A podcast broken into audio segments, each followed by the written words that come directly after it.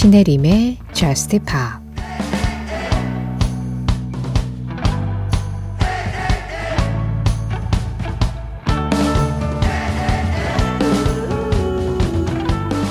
난 사랑 없이는 아무것도 아니야.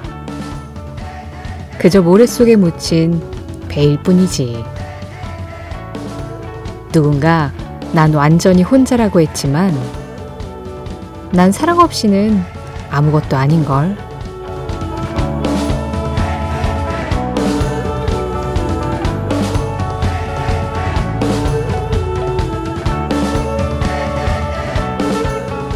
Nothing Without Love 네이트 루스의 노래로 신혜림의 저스트 팝 시작합니다.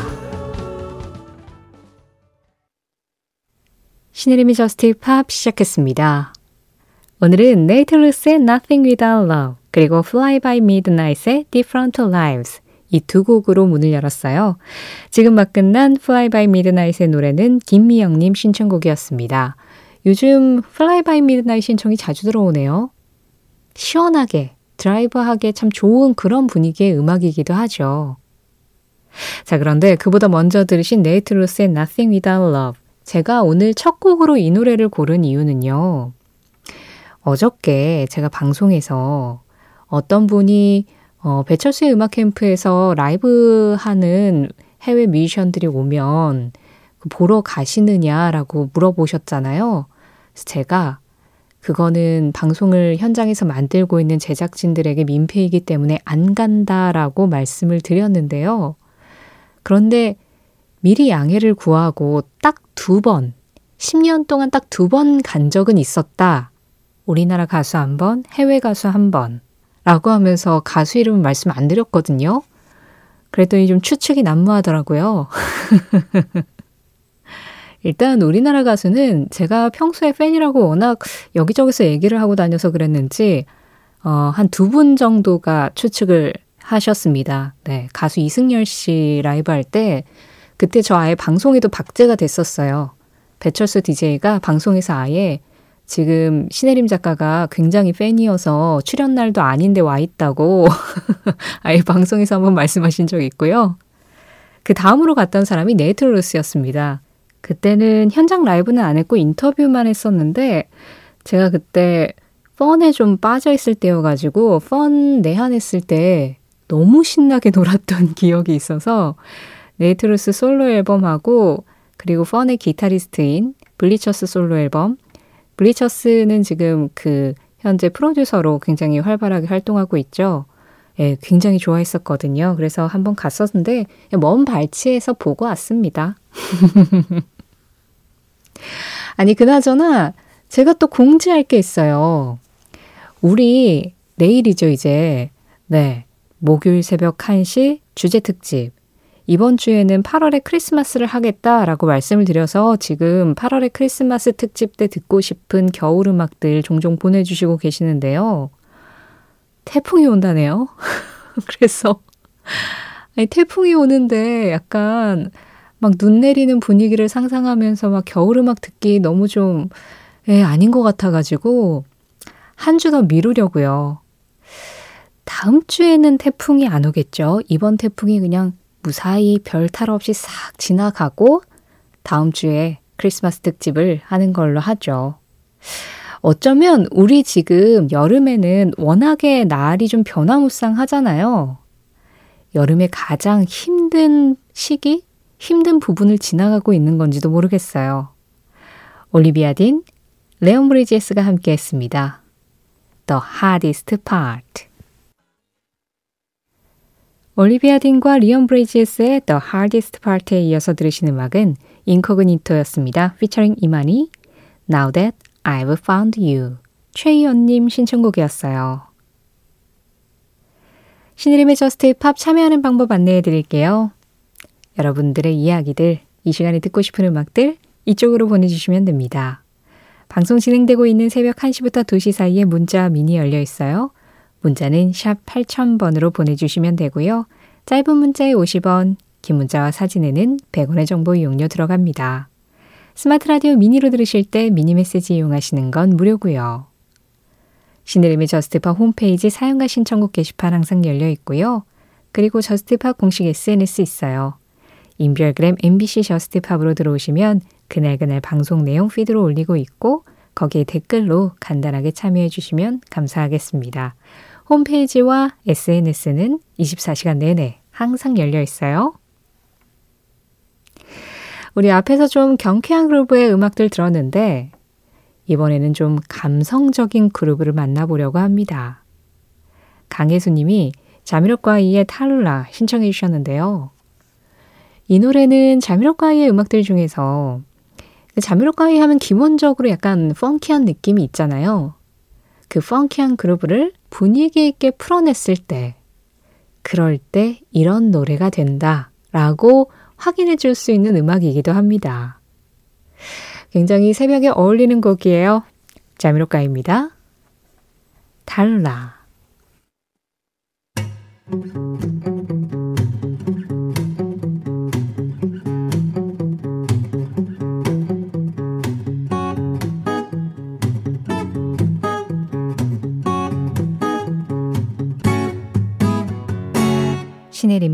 저스트 파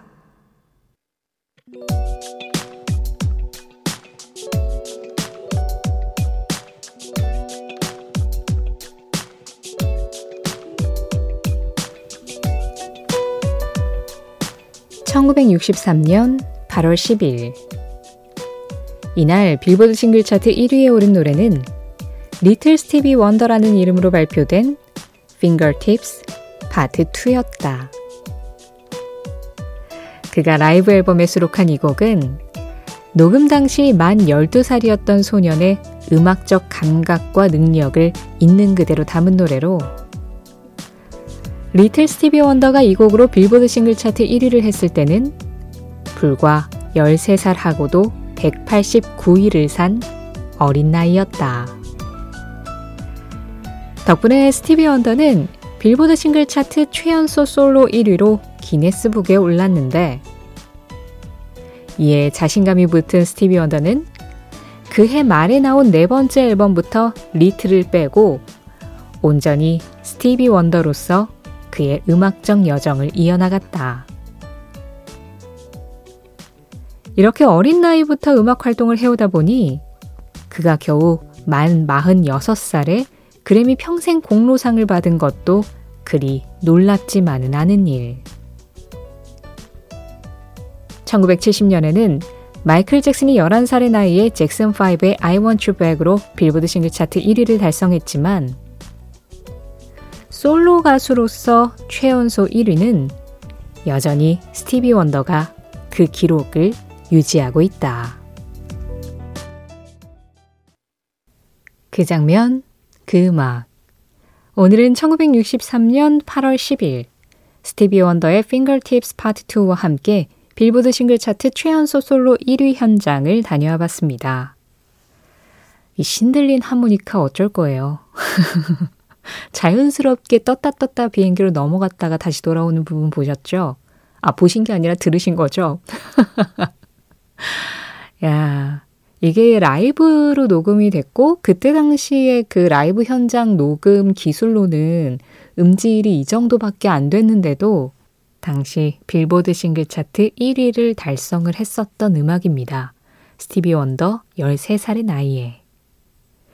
말씀드린 대로 이후에 마이클 잭슨이 잭슨5에서 11살 때 1위 곡을 내기는 했습니다만 그건 그룹에서 최연소여서 최연소 솔로로는 기네스북에 여전히 지금도 스티비 원더가 예, 올라가 있는데요. 어, 스티비 원더의 본명 스티블랜드 하더웨이 모리슨이었죠. 어렸을 때 워낙에 음악에 특출한 재능을 보여서 이제 소울 그룹이었던 더 미라클스의 멤버의 눈에 띄어가지고 모타운과 계약을 해서 이 리틀 스티비 원더라는 이름으로 노래를 하게 됐는데, 예, 이 이름이 스티비 원더로 바뀐 이유 너무 놀라워서 그랬다고 하죠. 이 스티비 원더의 음악을 들은 많은 사람들이 이 어린 나이에 이렇게 음악을 자유자재로 아주 완벽하게 해석할 수 있다라는 게 너무 놀랍다 라고 해서 원더라는 성을 붙여줬다. 라고 하는데, 뭐 그 이후로 너무나도 많은 히트곡들이 쏟아졌고, 스티비 원더는 어린 나이에 굉장히 큰 성공을 이뤘음에도 그 이후에도 음악적 기복 없이 늘 일정 quality 이상의 대단한 작품들을 셀 수 없이 많이 만들어냈습니다. 그래서 왜 아까 46살에 그래미 평생 공로상을 받았다고 했잖아요. 솔직히 46이면 너무 청년이잖아요.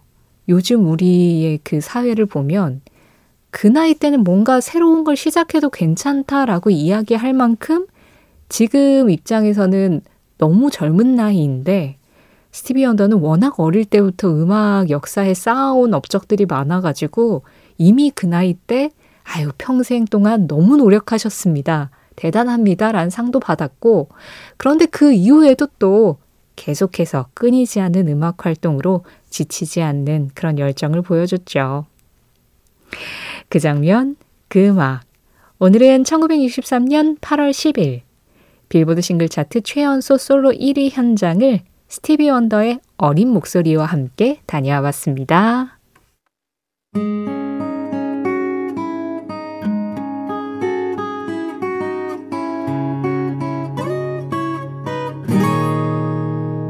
신혜림의 Just Pop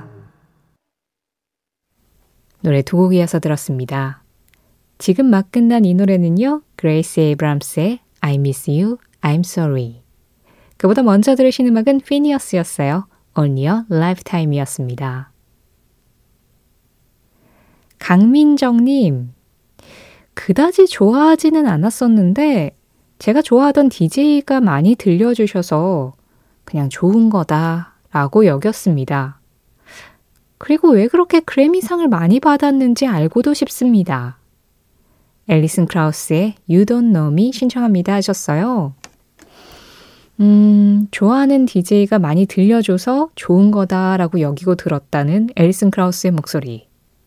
그래서 결국에는 마음에 드셨나요? 그렇게 했는데도 왜 좋은지 잘 모르겠는데 라고 하셨다면 그렇다면 앨리슨 크라우스하고 강민정 님이 궁합이 그렇게 잘 맞는 건 아닐 수 있어요. 그런데 그렇게 뭐 그다지 관심이 없었는데 누가 추천을 해서 계속 듣다 보니 아, 진짜 이래서 좋은 거구나. 이래서 좋구나를 알게 되면 그때부터는 그냥 내 가수가 되는 거기도 하죠. 민정님은 약간 그 사이 어딘가에 지금 있는 것 같은 그런 느낌인데 왜 그렇게 앨리슨 크라우스가 그래미상을 많이 받았나 알고 싶다라고 하셨죠. 셜록을 부를까 하다가 그냥 간단하게 설명드릴 수 있는 문제인 것 같아서 제가 이야기 드리겠습니다. 일단 앨리슨 크라우스라는 이 가수는요. 미국의 컨트리 가수예요. 그런데 컨트리 중에서도 블루그래스라는 장르를 합니다. 이 블루그래스는 컨트리의 하위 장르라고 할 수 있는데요. 그러니까 기본적으로 컨트리 음악이 미국으로 온 유럽의 이민자들이 미국에서 만들어낸 기본적인 뿌리 음악이잖아요. 대중음악이잖아요. 그런데 그 유럽 이민자들이 가지고 온 컨트리 음악에 African American들이 가지고 온 재즈나 블루스를 결합한 음악이 블루그래스예요. 그래서 형식도 블루스 형식을 따르고 있고 재즈처럼 즉흥 연주가 막 들어가기도 하는데 그런데 어쿠스틱한 컨트리의 그 색감은 유지하면서 뭐 밴조라든가 피들이라든가 만돌린 같은 전통 컨트리에서 사용하는 악기들을 다섯 또 사용을 합니다. 그래서 앨리슨 크라우스가 노래도 잘하고 작사 작곡도 하지만 피들도 굉장히 잘 연주한다고 해요. 그러다 보니까 사실 우리나라에서는 이 컨트리 음악들이 그다지 대중적이지 않잖아요. 되게 뭐라 그럴까 미국 로컬의 성향이 강하죠. 그래서 지금도 빌보드 싱글 차트 1, 2, 3위 다 컨트리 음악들이 지금 휩쓸고 있거든요. 그런데 그 노래들 라디오에서 그렇게 신청 많이 안 들어와요. 미국 본토에서는 상당히 사랑받지만 해외에서는 그다지 그렇게 좋아하지 않는 장르. 그러다 보니까 앨리슨 크라우스 역시 우리나라에 그렇게 많이 알려지진 않았습니다. 그렇지만 미국에서는 본인들의 어떤 뿌리 같은 그 문화적 근간을 지탱해주고 있는 뮤지션이라고도 할 수 있는 거잖아요. 그래서 굉장히 좀 사랑을 받고 있고요. 그래미에서도 27개 현재까지 상을 받았는데 대부분 그 컨트리 부문 안에서 받은 상이다 보니까 우리나라에서는 주목도가 많이 떨어졌죠. 그런데 2009년에 이제 로버트 플랜트하고 같이 했었던 합작 앨범이 올해 앨범상 받으면서 그나마 그때 좀 이름이 알려지기 시작했다라고도 할 수 있는데요. 어쨌든 간에 어, 비욘세가 그 그래미에서 32개 상을 받아서 지금 최다 수상 기록을 가지고 있거든요. 여성 솔로 가수로는 그 다음이 앨리슨 크라우스입니다. 이 정도면은 어, 미국 대중음악이 얼마나 이 가수를 사랑하는지 대충 짐작이 가겠죠. 그런데요, 민정님, 뭐 그래미를 얼마나 많이 받았든 그 장르에 대한 이해도와 해석력이 얼마나 뛰어나든 일단 음악은 내가 듣고 내가 좋은 게 장땡이잖아요? 앨리슨 크라우스하고 계속 친해지려고 노력해 보시다가 아, 그래도 영 내 스타일은 아닌 것 같아 라고 하면 그럴 수 있어요. 예, 세상 모든 음악을 다 좋아해야 할 의무는 우리에게 없으니까요.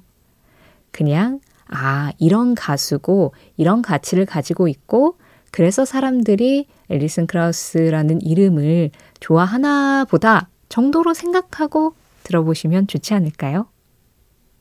강민정님 신청곡 앨리슨 크라우스입니다. You don't know me. 나를 가장 행복하게 하는 것은 나의 가족과 일이다. 데이먼 알반 블러의 보컬 데이먼 알반의 한마디에 이어서 들으신 음악 블러의 Barbaric이었습니다. 장보성 님이 신청해 주셨는데요. 얼마 전에 블러의 새 앨범이 나왔더라고요. 추억에만 기대지 않아도 되게끔 이렇게 계속 새로운 음악을 내주어서 반갑고 고맙기만 합니다.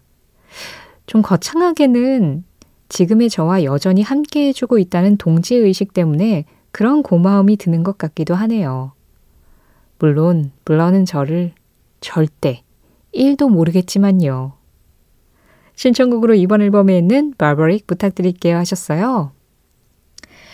블러가 보성님을 절대 1도 모르지만 그래도 마음속에 그 동지의식과 그 에너지를 같이 분명히 느끼고는 있을 거예요. 왜? 뮤지션들이 무대 올라가면 항상 그런 이야기 하잖아요. 여러분, 보고 싶었어요. 그 여러분의 우리가 들어가면 됐죠, 뭐. 안 그래요?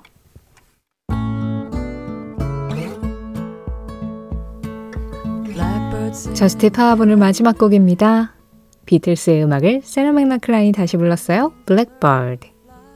이 음악 전해드리면서 인사드릴게요. 지금까지 저스트 팝이었고요. 저는 신혜림이었습니다.